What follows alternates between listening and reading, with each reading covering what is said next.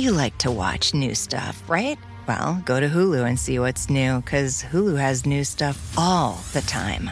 Like Vanderpump Villa, the new docudrama starring Lisa Vanderpump, where first class luxury meets world class drama. A new season of The Kardashians starring The Kardashians, of course, and Grand Cayman, Secrets in Paradise, the sizzling new reality show set in the tropical Caribbean. It's all new and it's streaming now on Hulu. And we're back with the 900th episode of Keep It. I'm good. Sure feels like it. No, Feels like 700. I'll say it. Uh, how was everybody? Doing all right. Good. I had my birthday this weekend, and I'm Yeah, I know. I am a plummy-eyed ghoul, so it shows. Do you feel? Do you feel old? Uh, kind of. I'm 32 now, which is the age that Karen Carpenter died. So we're all thinking about that constantly. Well, you know. So the 33rd will really be the celebration. Triumphant. Yes. Yes, right. Yeah. Okay. Louis dragged me to the beach. I his did. Birthday, And you were I- dressed in like a full like parasol and like uh, I don't cape. What did you wear? A capelet and a cape? a jersey? I don't remember. All right. Oh, Uh, Louis, you know what a sports jersey looks like. The Yeah. mesh, you know, you've seen that. I don't know if I could draw it. if you made me. Uh, the beach was horrific. I hate the beach, even though I live in LA. uh, I would rather a nice pool in someone's backyard. Also, I tried to ride a bird because our driver, No! our, our driver, No! our driver dropped us off at lifeguard station eight because someone I won't mention their name put in the wrong thing, and we had to walk to lifeguard station eighteen. It was like a twenty-five minute walk. And Why I did you saw, just call another car? I don't know. I saw a bird there and I was like, let's Oh, ride it. Oh, but no. my driver's license has expired. It expired on my birthday. Oh my Wait, god. do you need a driver's license? Yeah, to you have to a bird? scan it. Oh Lord, that's even okay. So the idea that these things The are government like- is onto you no, on a bird. The idea that these, the argument that I get, because I've still been fighting with people about those goddamn scooters, that they're like helpful for maybe they're like homeless people can use it as a mode of transportation, or like people who don't have other modes of transportation. All this shit that you need to ride one, you gotta have a goddamn active driver's license. If you don't have a car, you may not even have an active driver's license. And you need a smartphone. and a smartphone. Get the fuck out of here. Fly away, birds. I hate you. I still hate you. I'm going to throw you all in the dumpster. Also, I'm now picturing you riding a bird for miles up the beach, and I, shall we say, am living. What else is happening? CBS, um, This is my Les- favorite network, so please be respectful. Les Moonves is still in charge. Woo! And my girl. uh, at the TCAs this weekend, uh, entertainment president Kelly Kahl basically was like, our culture is fine and everyone is happy walking the halls at CBS as they have been for the past 40 years and nothing's happening. Excuse me, Hawaii Five-O is in its 34th season. It's like Sesame Didn't- Street for your grandparents. They they also had a weird sort of kerfuffle with um they're doing a remake ugh, of Magnum PI or one of Yes, those mhm. whatever the fuck. And Jay Hernandez um is playing the lead role and they basically asked him like, you know, you have a Latinx character, how is that going to affect like this new role? And they were like uh he just ha- they literally were like he just happens to be not white and you're like, oh, that's not how this works. Where it's like you can just treat them like, oh, he's the same guy, but he's Tanner. Um, and they kind of botched that. Yeah, they could have come up with something. I mean, like literally anything. Like he'll do a fun handshake with other Latinx characters. They also didn't. Someone asked if they had a Latinx writer in the room, and the guy was like, no, unfortunately not. And then he later had to tweet, oh, wait, yes, we do. so, you know, I'm available for consulting, for very expensive consulting fees to white people everywhere if you would like to not look crazy in front of the world. My God, that network. They also have the MacGyver reboot still, right? Yeah. What What's a is going MacGyver on? movie? What? It's just very shocking. We're going to talk about some of these messy reboots and that Magnum PI one a little bit later when John M. Chu joins us. He is the director of Crazy Rich Asians. I consider them decadent, thriving Asians, but that's on him. We'll jump into all of that a little bit later.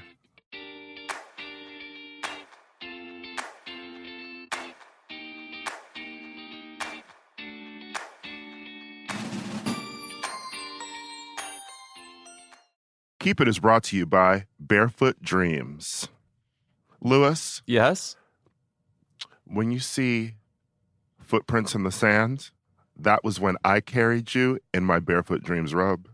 Now, is that a Leona Lewis song? No? Uh, if you want to bring coziness into your life, you turn to Barefoot Dreams, especially now as the brand is celebrating their 30th anniversary.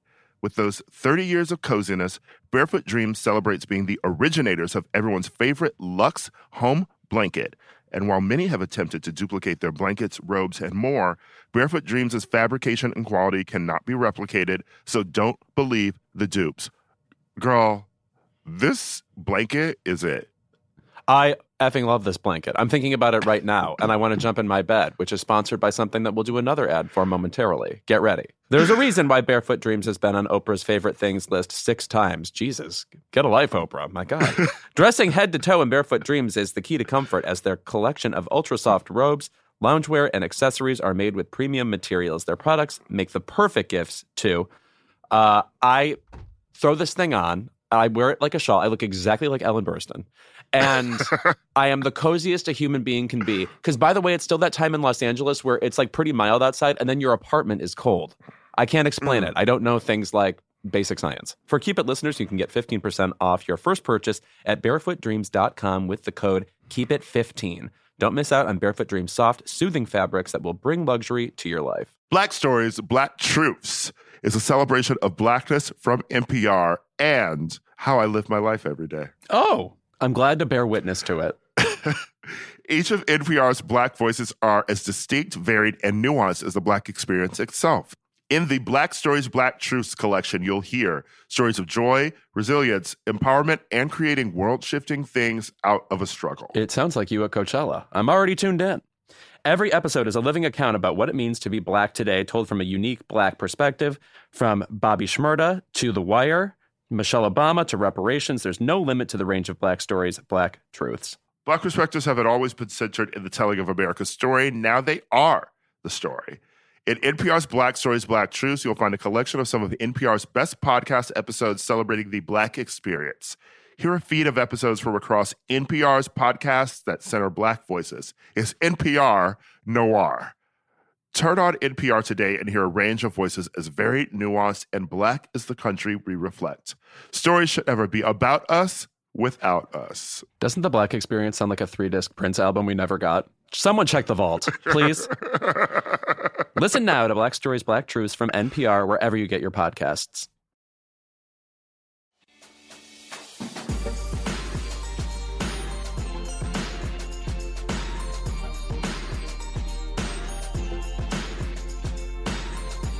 This past weekend, Donald Trump was racist again. Shocker. I know. Um, this weekend, he went after LeBron James, who on Monday sat down with CNN's Don Lemon to discuss his new I Promise School for At Risk Youth in Akron, Ohio. Oh, so so he was asking for it. I understand Um, where Donald Trump was coming from. Yeah. Days later, Trump discovered this interview exists and started tweeting about it. And he said LeBron was just interviewed by the dumbest man on television, Don Lemon. He made LeBron look smart, which isn't easy to do. I like Mike. Sorry, not even funny. This is atrocious. He's a horror show. I'm sorry. I like to think that he caught Melania watching the episode under her covers with an iPad, and that's how he became aware that this interview took place. there's like obviously no way to have like a novel take on Donald Trump anymore, but just can we please start framing him as president has nothing to do? I'm sorry, there's tons of interviews over the weekend being like, our president sucks. And he randomly picked one, or not so randomly picked one, with two black people and decided because he could throw the low IQ bullshit at them again, he did it. LeBron James is fucking great in so many different arenas, and the school is amazing. Including basketball arenas, which we all yes, know about. Yes, we know a lot about Thank them, you. and the dribbling, right, Louis? Right. Mhm. hmm Jerseys. And the touchdowns. right. Oh, Please. Oh, oh, Kara- got you. I will get my things and leave Kara with being tripped up like this. But I have to say, the conversation that I most enjoyed that came out of this out of this incident was when everyone was kind of like, "Yo, you remember when Don Lemon was like full on in the sunken place. And like basically everyone was like, when do you think he looked at himself in the mirror and thought, you know what? No more. No more. Because he could not have taken more of a turn from the last like three or four years. Right. Old Don Lemon might have been like, well, you know what? I, I did get a low score on my SAT. Yeah, right. um, perhaps you're right. but now he was like pissed. And now he grew his hair out a little and he has been Don has stepped up because I mean, if you remember, do you remember when he held that sign that's that said "nigger" on it, Yes. and oh, like wow. was like, "Does this offend you?" He defended stop and frisk. He said once on his show, remember that Malaysian airplane that like disappeared, and by disappeared, it fell into the ocean, guys. My God, he was like, We'll could it have been? Could it have been like a worm, a hole, or something fucking crazy where you were like, what are you saying, Don Lemon? He was bananas. And now he's like a fairly measured, still CNN, but CNN journalist. his rebuttal to the whole thing was this 10 minute, I'll say Rachel Maddow esque takedown of where Trump was coming from. And it really was fabulous and worth watching. Well, unlike this president who lashes out wildly at anyone who criticizes him, I have pretty thick skin. And LeBron James, in addition to being a brilliant black man, a superstar in his sport, and a hero to his community, is taking the high road, which is exactly where he belongs. So, since this president, since he spews so many insults so often, the president has called a lot of people stupid. Some of those people are white.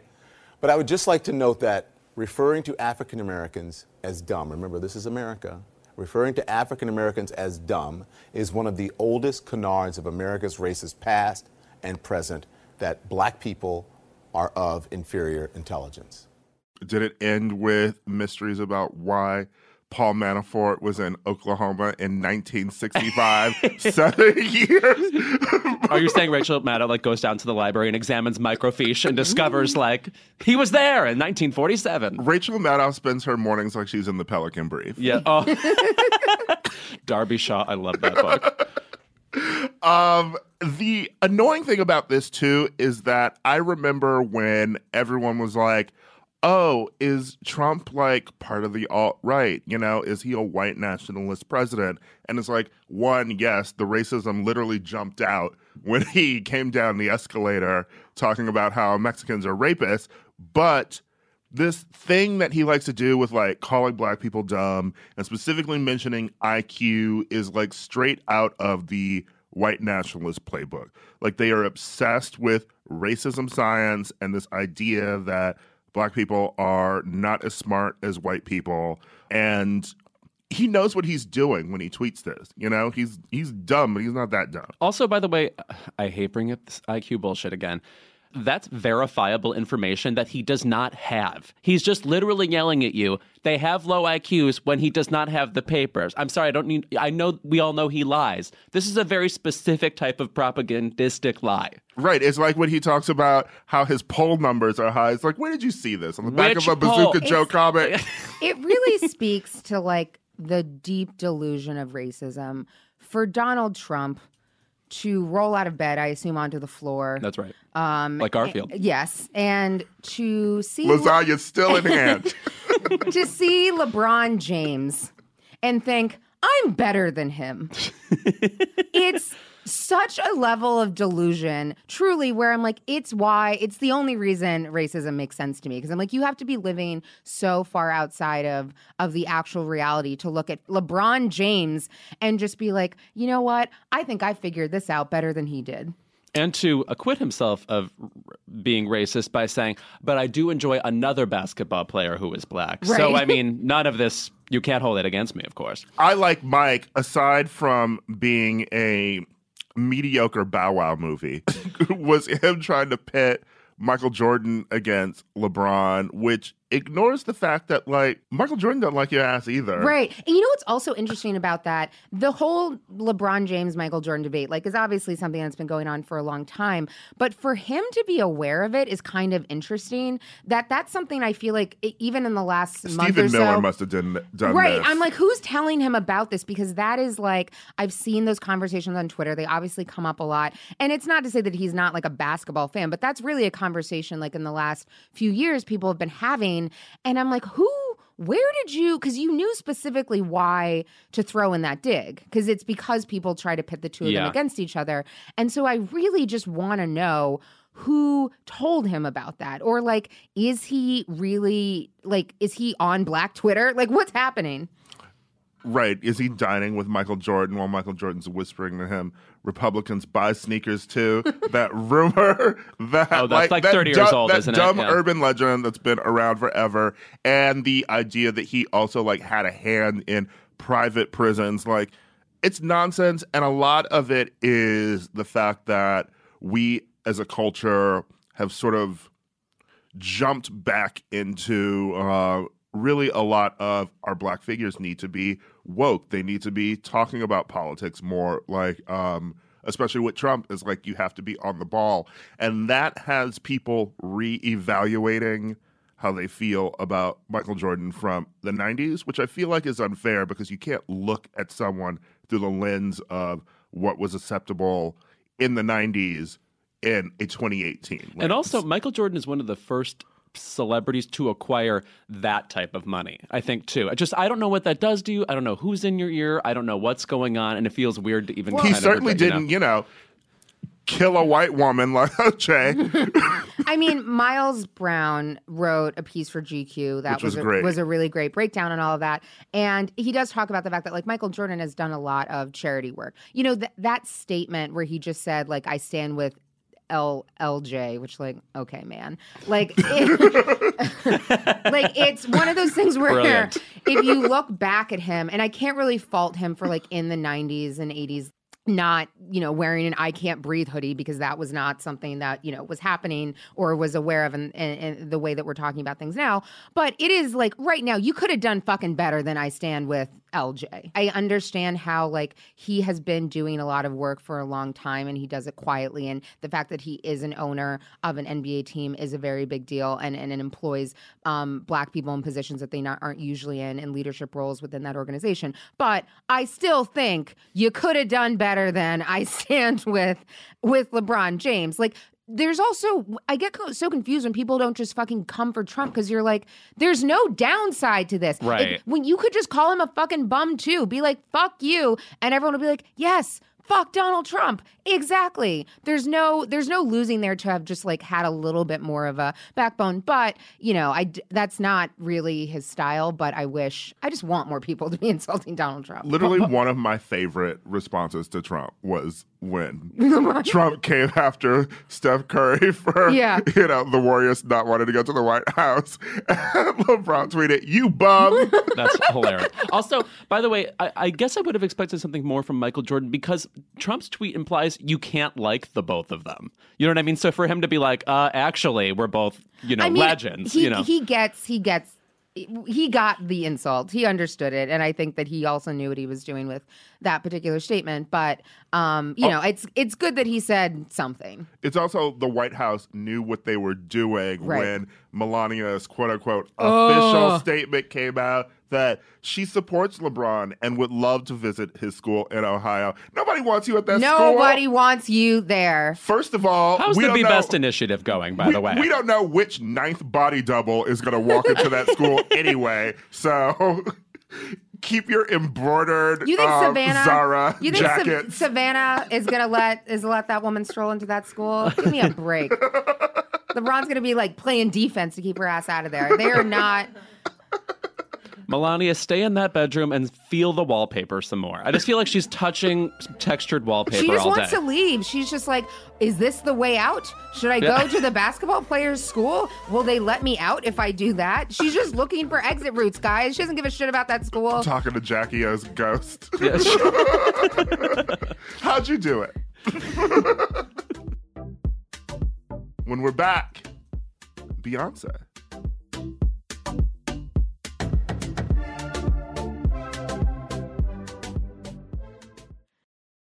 Reese's peanut butter cups are the greatest, but let me play devil's advocate here. Let's see. So, no, that's a good thing. Uh, that's definitely not a problem. Uh, Reese's, you did it. You stumped this charming devil. You like to watch new stuff, right? Well, go to Hulu and see what's new, because Hulu has new stuff all the time. Like Vanderpump Villa, the new docudrama starring Lisa Vanderpump, where first class luxury meets world class drama. A new season of The Kardashians starring The Kardashians, of course, and Grand Cayman, Secrets in Paradise, the sizzling new reality show set in the tropical Caribbean. It's all new and it's streaming now on Hulu.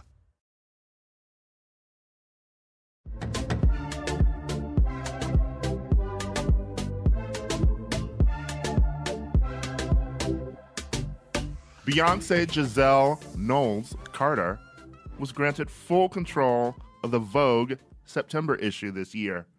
She spoke in her own words to writer Clover Hope. Woo! Yes. Shout out to Clover. Yeah, worked at Jezebel with Kara. Uh huh. Clover's also a really, truly excellent uh, journalist, an excellent music journalist, And, she I'm so earned that her. She after did. her review of Lemonade, which She was did. fantastic. Yeah.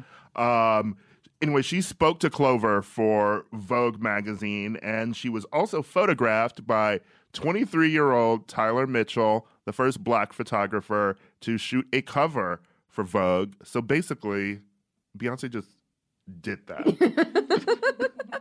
But also, we said this last week. How fucking crazy is it that, that we haven't had a black photographer for the Vogue cover? It's just very crazy. It is. yeah. Uh, it, it is. It is. And and and also just not remotely surprising. Like it was sort of surprising, but then you're like, oh no, of course not. Of course they haven't. Of course they haven't done this. Like they they they let six black people on the cover, um, and like right. you know Jennifer Lopez.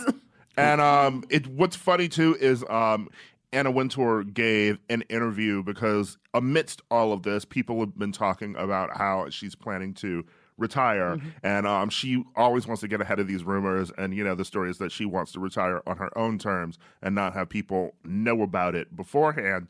Uh, and she was sort of like downplaying it too, like. There's always interest, you know, in the September issue, but that art- say her article mentions the fact that like Rihanna's June Vogue Mm-hmm. cover outsold Jennifer Lawrence's September, September. issue, which Mhm. was last year. It's like people talk about the September issue, girl, but they talk about people who are stars. Right. I know. She's always too plain that like bitch you thought I was going to leave, didn't you? And then she's like, "Nope, I'm still here." So that to me was like of also of all of the like of the story around this cover, Anna Wintour maybe leaving was like the least interesting Yeah. part of this. I was like Beyonce is on the cover, just being Beyonce and like you have this black photographer, she's getting full editorial control, which is a little weird. Um but she looked amazing. I'm right. gonna What do we think about the Instagram captions Yeah. that Beyonce provided us? It is. I mean, that bitch will not give you another interview. I. I because the, the story to Clover was as told to, um, and so presumably I'm sure like she was she was interviewing her and asking her questions, but to do a sort of you know more traditional feature story where I would maybe interview you and then I go off and I write something and I interview other people and do my opinions and thoughts on you as a person and an artist. Like I think we will all be in our graves before Beyonce does another does an interview like that again. Um, it's a little it's interesting because like after we talked about Goop and like the fact that they couldn't keep doing the thing with Vogue because Vogue was like, you have to fact check this. The Beyonce sort of September issue is kind of flies in the face of actual journalism to give this person full editorial control over something they're on the cover of. Um, but you know, I I I feel that I should be more worried, but I'm like, I That's the don't thing, know. I'm like s- I can't. I'm so conditioned to want to hear Beyonce in her own words that I sort of just forgot to think about. Oh, the fourth estate is also disappearing. Who right, knows? exactly. That said, I mean, like it was. It They was. do this all the time, though. Too, you know, like Tina Fey and Amy Poehler had control of a magazine once. Like s- it started like back when like Salvador Dali did Vogue Paris in '71. So it's like we do this for celebrities sometimes. Beyonce more often than not, because she literally does not let us see behind the wall. I feel like. Did you see that video of her online? That a friend of hers was um shooting. Oh, Mally, the makeup Mally, artist, Yeah, yeah. the makeup artist. She was shooting the video, but Beyonce didn't know it was a video. She thought it was a photo, and it was like Oh my God, I'm the worried. most revealing interview Right, we've right. seen in twenty years. Yeah, I know. The last time Beyonce was on Vogue was that like everyone thought, oh, she's on the cover and we're gonna get this story, and you read it and realize that they didn't even talk to her, and they let they gave her access to like her hairstylist and like four people, and they're like, that'll do for the interview.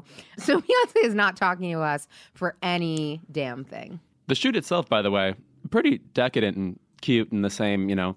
I always say Beyonce is like if Tina Turner were an X Men, and you got that same amount of decadence and power. So, hooray! X Men Ben form. No, she did look good. She has an obsession with flowers lately. Quite. She's on her poison ivy.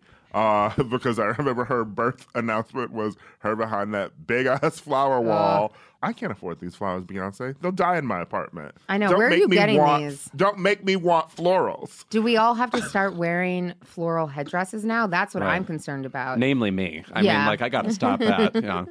I did appreciate at least two of the things that she mentioned in it. Uh, she talked Oh, yeah. about her history um, of descending from a slave owner, and she also talked about how troubling her birth was to the twins. Yeah. Which people are not talking about that much. And she literally is like, maybe some of my organs were outside of my body during this procedure. I was like, that is very harrowing. One, two, I did not know this happened. So I'm actually learning something.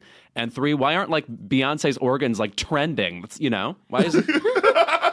I appreciate when she talked about her ancestry, specifically when she called, she said that her one of her great great something was a slave owner who fell in love with a slave and, and and she descended from the union of them.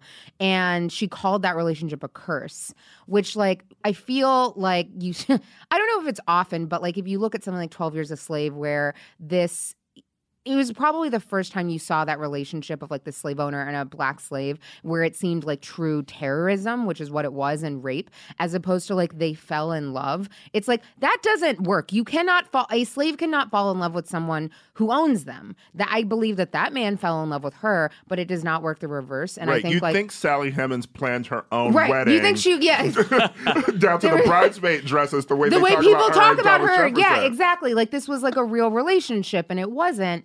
And so I really appreciated that. I also loved what she said about teaching her son to have a high emotional IQ cuz Lord knows men with a low emotional IQs have ruined the world. Like truly have fucked everything up with like these fucking ridiculous ideas about masculinity and and not being vulnerable. It has literally ruined the world.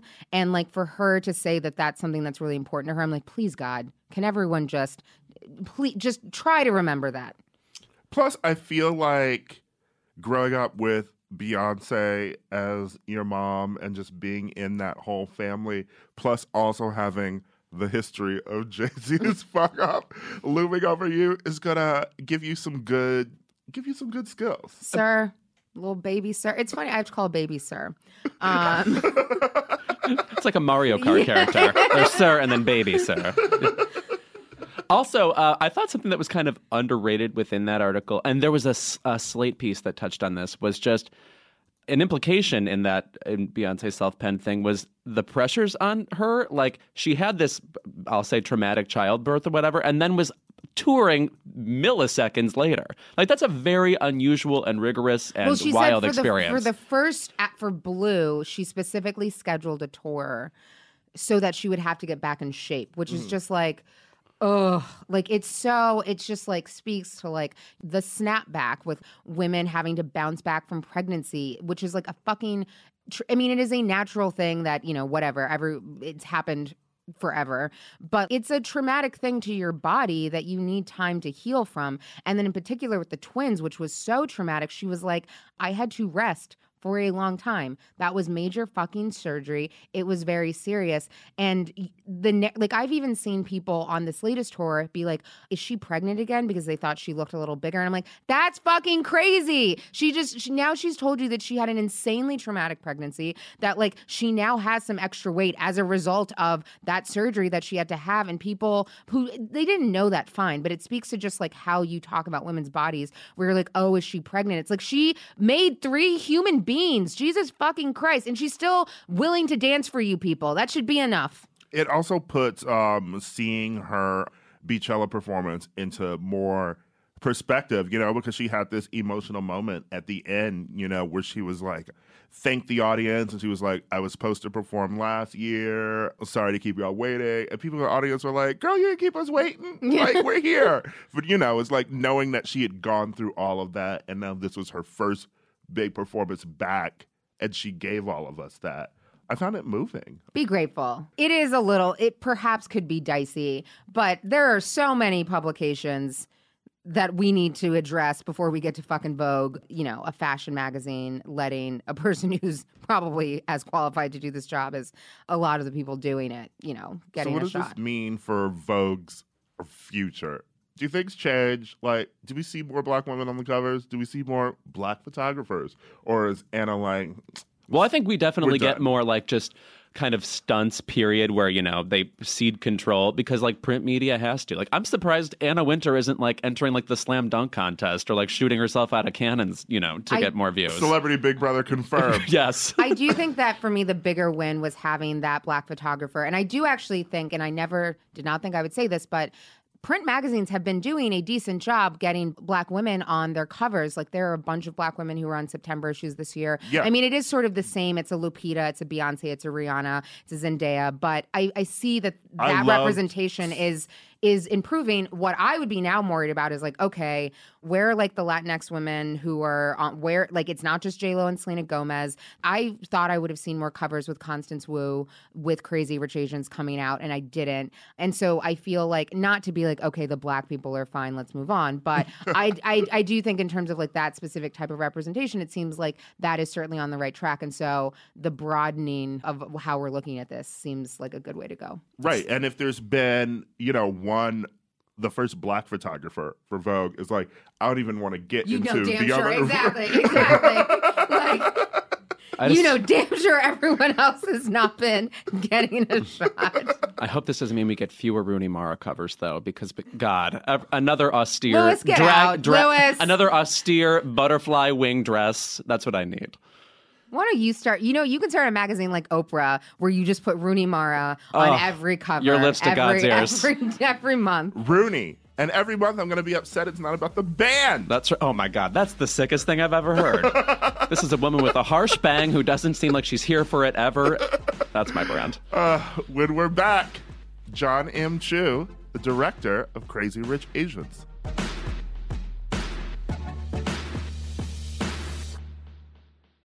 Reese's peanut butter cups are the greatest, but let me play devil's advocate here. Let's see. So, no, that's a good thing.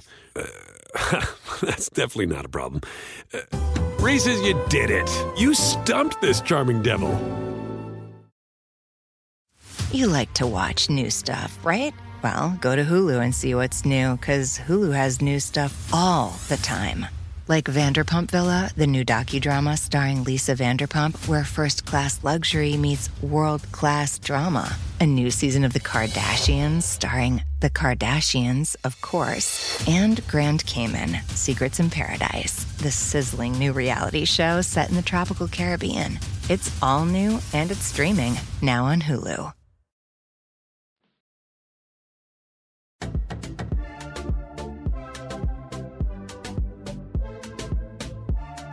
And we are back with the director of one of the sexiest movies of the summer.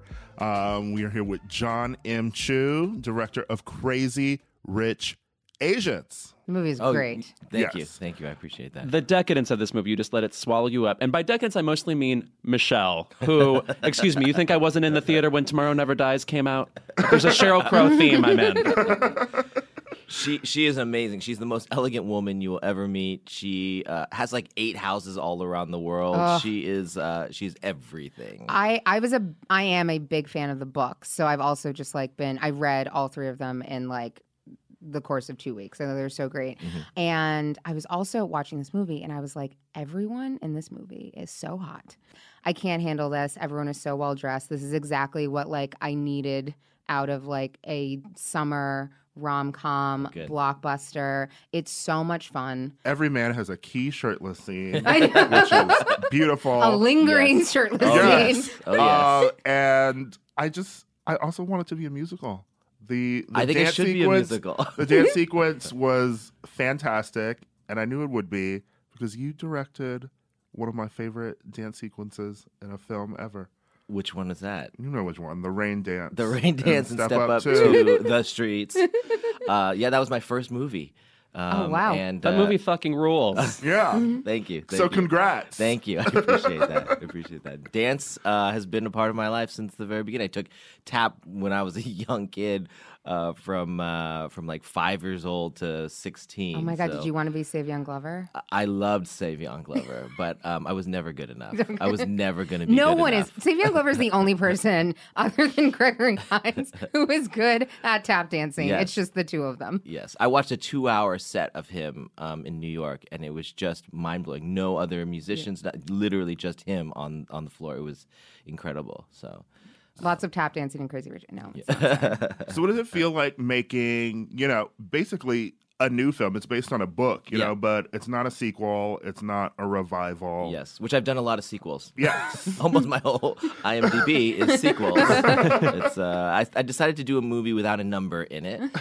Um, Brave. Yes, thank you. Um, it's actually it's uh, amazingly freeing. Like when I first got into the business, I had never done a short. Never, I mean, I'd done shorts. I'd never done music videos, commercials. I, I was discovered by Steven Spielberg, saw my short film from USC, so I got dropped into the Hollywood studio world.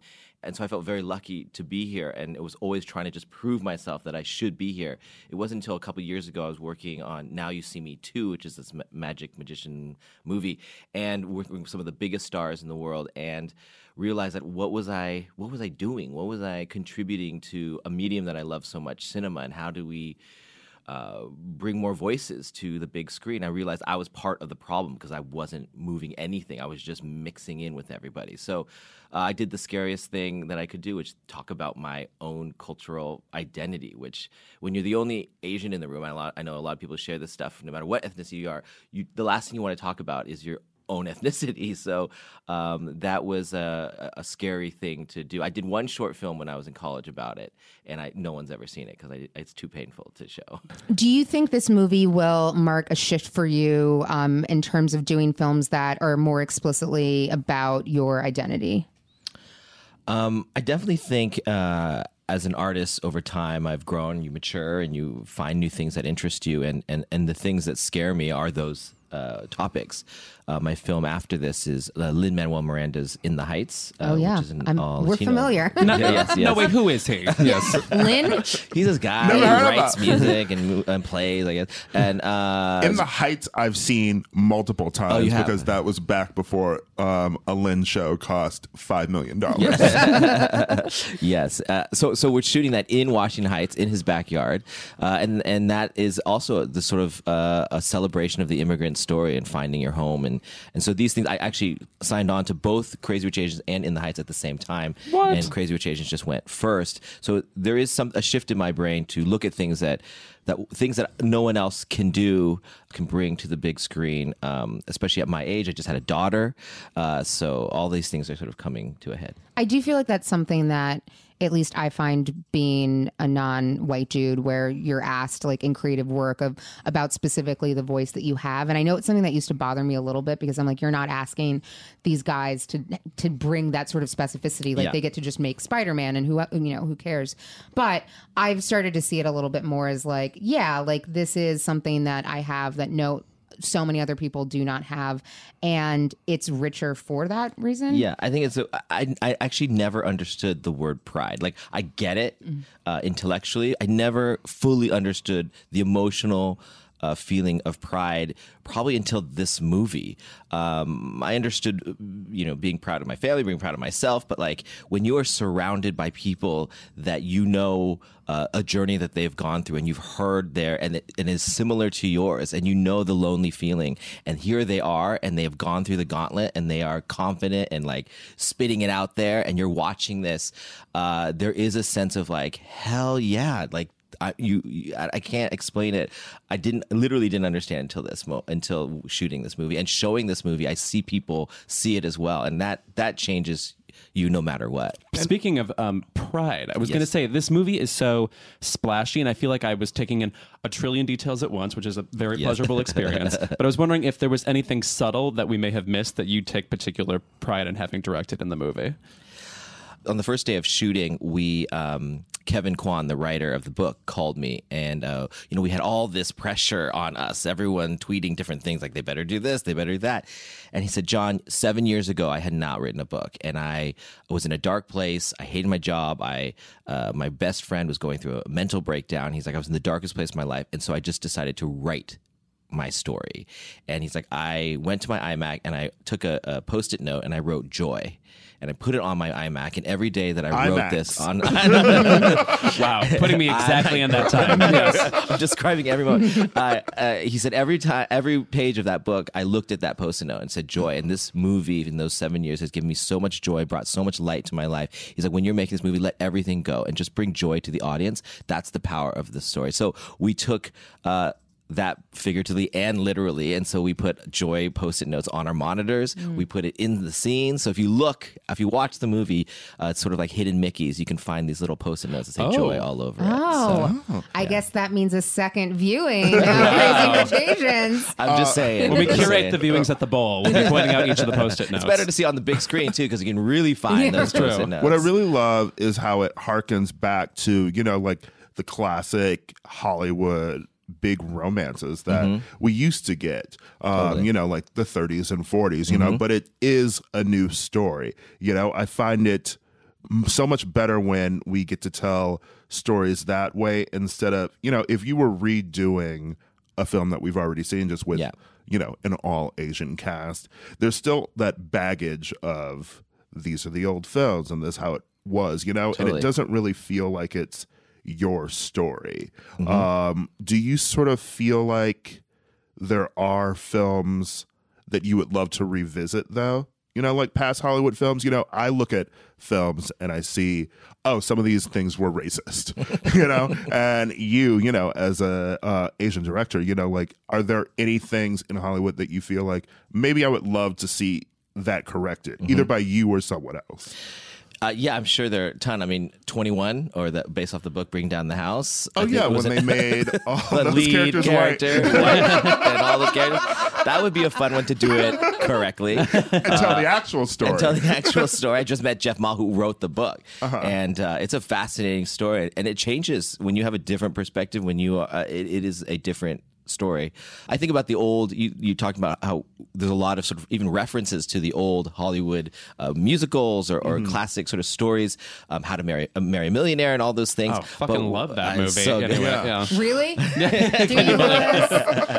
But what's fun about this one is that it's uh, through this perspective of someone who's not rich. Even though it's called Crazy Rich Asians, you get the you get the glitz and the glamour of that, but it's literally not about that. It's about Rachel Chu, this Asian American, going to Asia for the first time, and that's the most personal story for me. I remember going to Taiwan when I was nine or ten years old and feeling this when you go visit your sort of homeland uh, for the first time, you don't expect this feeling of warmth. And like you go into a restaurant and they treat you like you're their son, and you go into a store and they treat you like they're your cousin, and you're like, oh, I'm a part of this. And then they call you something like Guaylo, which is like white devil. And then you realize, then you're like, oh, I'm not a part of this. And then you go home and then you feel like you have to choose one or the other. And and I've always felt so alone. I thought I was the only Asian American who felt this uh, thing. And um, as I grew older, I realized I was clearly not, and that there's a whole generation of people who felt this. And so hopefully this movie it comes bridges across that in gap. the movie, you know, that specific piece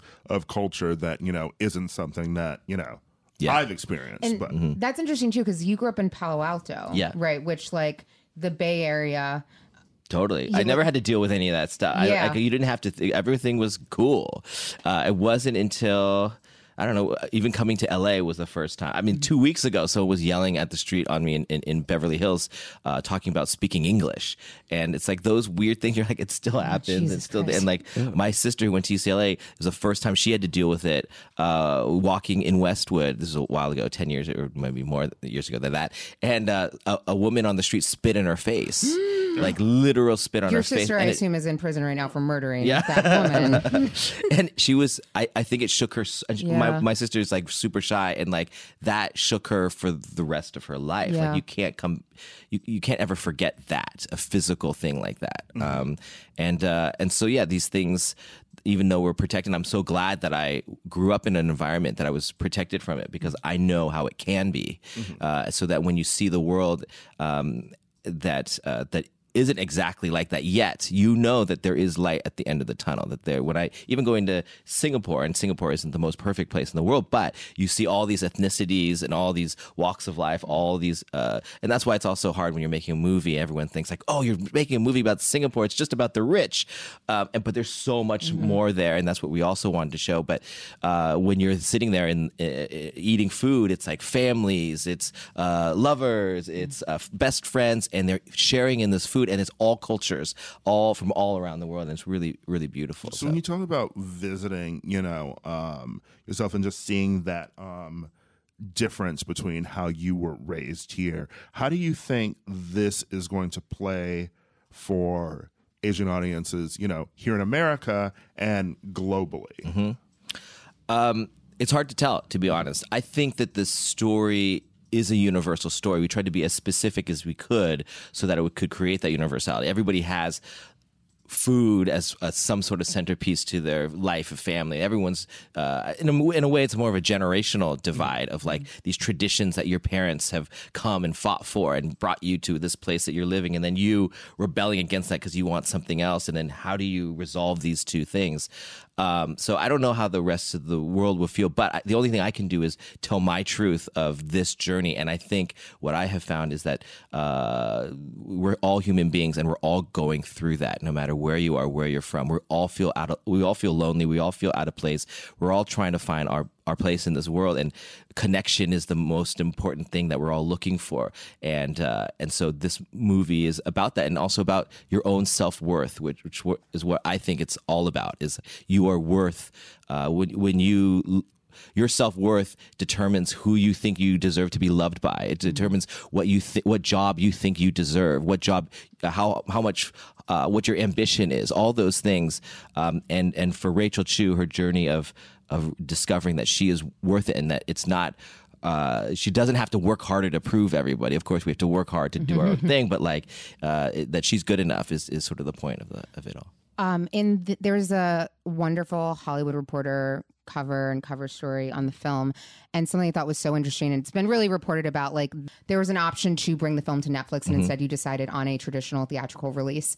Um, and I think about in the last few years when you've had like you've had Get Outs and Black Panthers and things like that and Hidden Figures, and it feels like for the first time, I I feel like at, for Black writers and and filmmakers, the pressure of this has to be the movie feels a little bit lower. I mean, I think still like, you know, it's sort of twice as good. It does have to be mm-hmm. better, but it feels like that's easing up a little bit. But this is like, this is kind of like the, you talked about the pressure for this film and just how you've been sitting in that, especially with like the excitement around it. Yeah.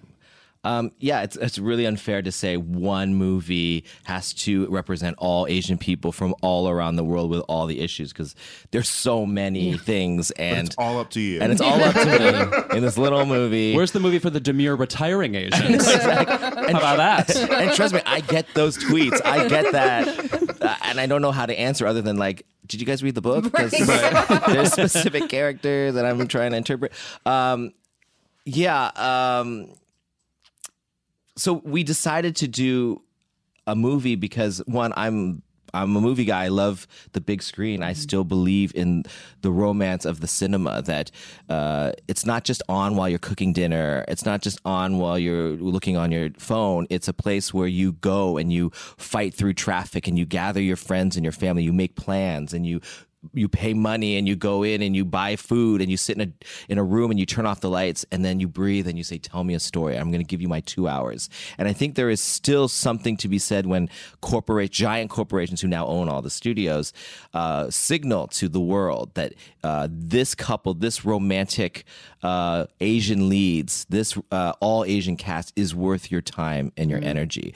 It was a sign that has not been um, sort of put out there and it trickles to all media Netflix is I love Netflix. It's been amazing, and you know they're doing some of the most cutting edge stuff and and so much representation that uh, they they are on. They're already the future.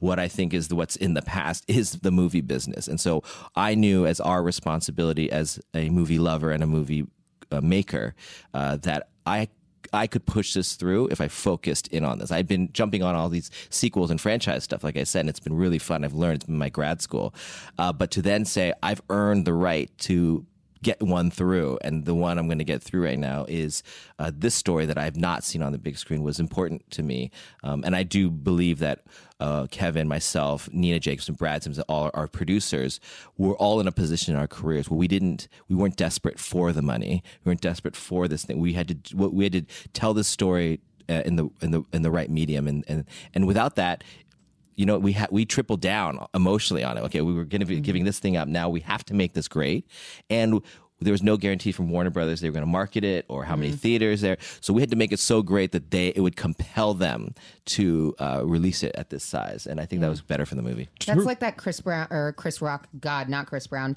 um, where he talks about like you have to. He was referencing some like Muhammad Ali fight, I think, and it was like you have to. It has to be a knockout because if you were to rely on like the judges, um, it was like this black fighter would have lost, and it's so that pressure of like this has to be a knockout. It it can be a lot, but I think it also like your shit is just better. I feel like I had to. uh, I tr- I've trained my whole career, my whole life uh, for this moment. So Well, it's great. Everyone should go see it. Truly, the glamour level is like if Sex in the City 2 did not make you feel icky at all and replenished your electrolytes. That's what's going on. Uh, Crazy Rich Asians is in theaters next week. yeah, So go see it. please do. When we're back, keep it.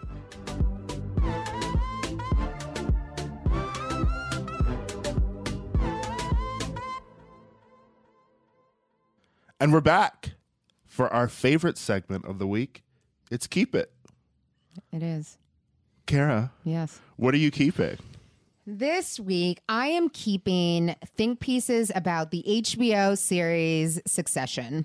The show on HBO is really good if you haven't seen it. It's sort of like a fictional version of the Murdochs. I like it because it's a bunch of horrible, awful, rich white people. And you kind of want them to fail. I want them to die. Yeah. I want them all to die, and their lives are like you know. There's drama in the show, and so um, anytime something goes bad for them, I love it because I have no emotional stake in, in their happiness whatsoever. Especially since the main guy is very like uh, Pete Campbell on Mad He Men or do- Donald Trump Jr. He's my favorite one, though, if I had to pick one. But I have seen all of these think pieces about the show. And I, listen, I have written think pieces. I get it. It's television.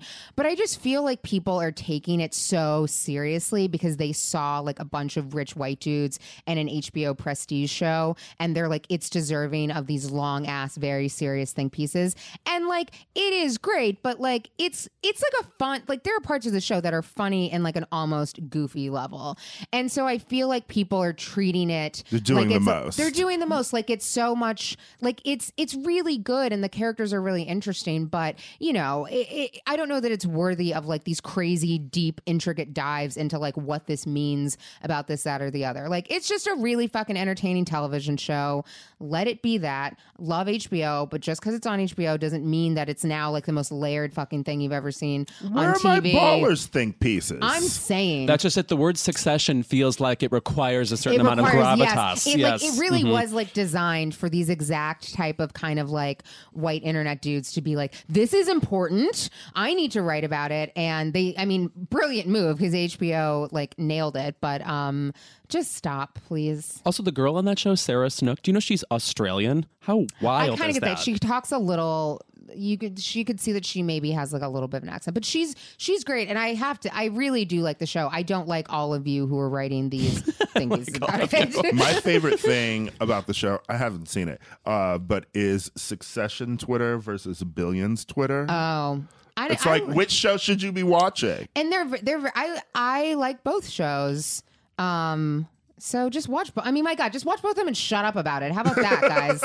That's your version of Goofus and Gallant. Billions Twitter versus Succession Twitter. Goofus highlights for children. That's- Girl, Highlights for you. what is your keep it? Okay. I actually apologize for the lack of quality I'm bringing to my keep it this week. Recently, I just was at a lovely restaurant. At restaurant. least you've apologized for once. Here we go. They served water that you have to get from like the carafe it's, itself, and it had cucumber flakes in it. Excuse me. No, one.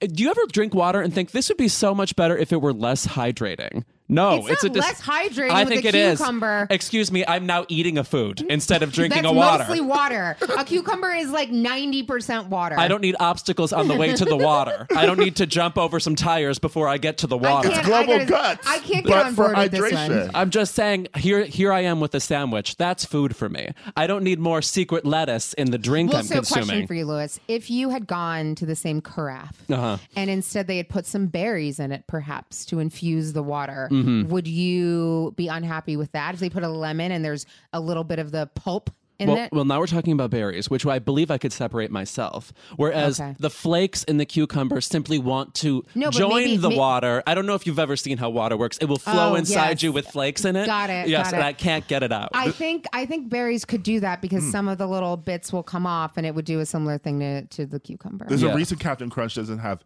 Captain Crunch cucumber. He has berries. That's right. Yes. Well, also, just berries taste better than cucumber to me. You just don't, you don't like infused water. No, I'm somebody with all the shit separated on my plate. Do you know what I'm oh, saying? Yeah. I also just don't like Flakes these included. carafes in general. Yeah. We used to have like one at MTV, and I was just always suspicious about like the sanity, the sanitation. And then I learned that some people were refilling them with like their water bottles, and then people started getting sick in the office. So I'm Why like, would you keep refill it with your Oh my water God. because people are gross. What is this contagion?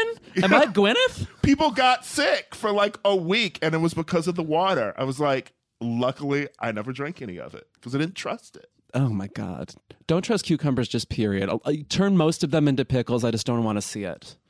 Just don't want to see it. Oh, goodness. Brine it. Okay. My uh, keep it this week is for everybody who is writing that First Amendment dick, talking about removing Alex Jones from Spotify, YouTube, whatever. Facebook. is infringing on people's First Amendment rights. These are privately owned companies that can decide who they want to have on their platform, and it is not encroaching on your First Amendment rights. And the person I'm most mad about is the other day.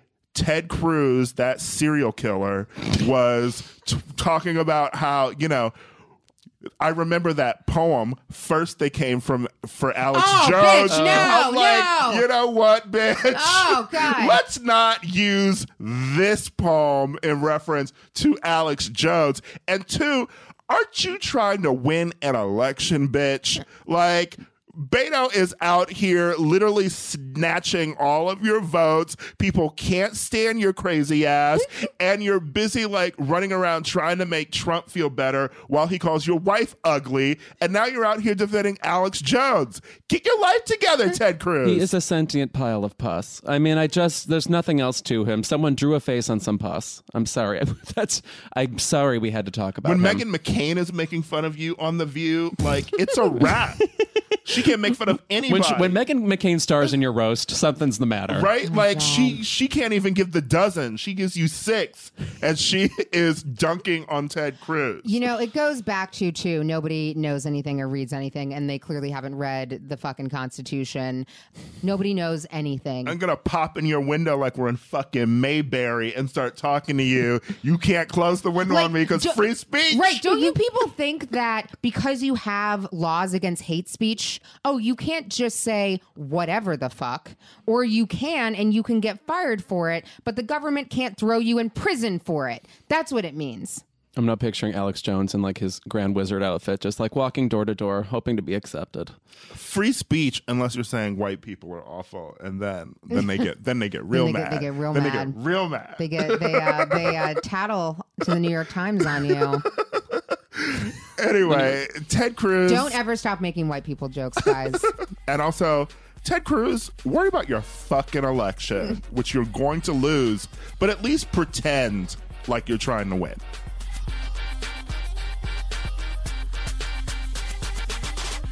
That's our show this week.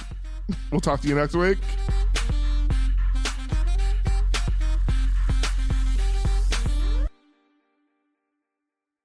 They say plants like music. Yeah, no, like really, they, they respond to the vibrations of it, which means that this playlist you're listening to, the plants are too. You know what else plants like? Organic soil from Miracle-Gro. It's made with all the best stuff like wood fiber and compost. Plus, it's OMRI certified organic, which officially means it's made with superior ingredients. And when you give your plants the stuff that makes them happy, they won't judge you on your iffy playlist. Hear that, plants? So go ahead and give them Miracle-Gro.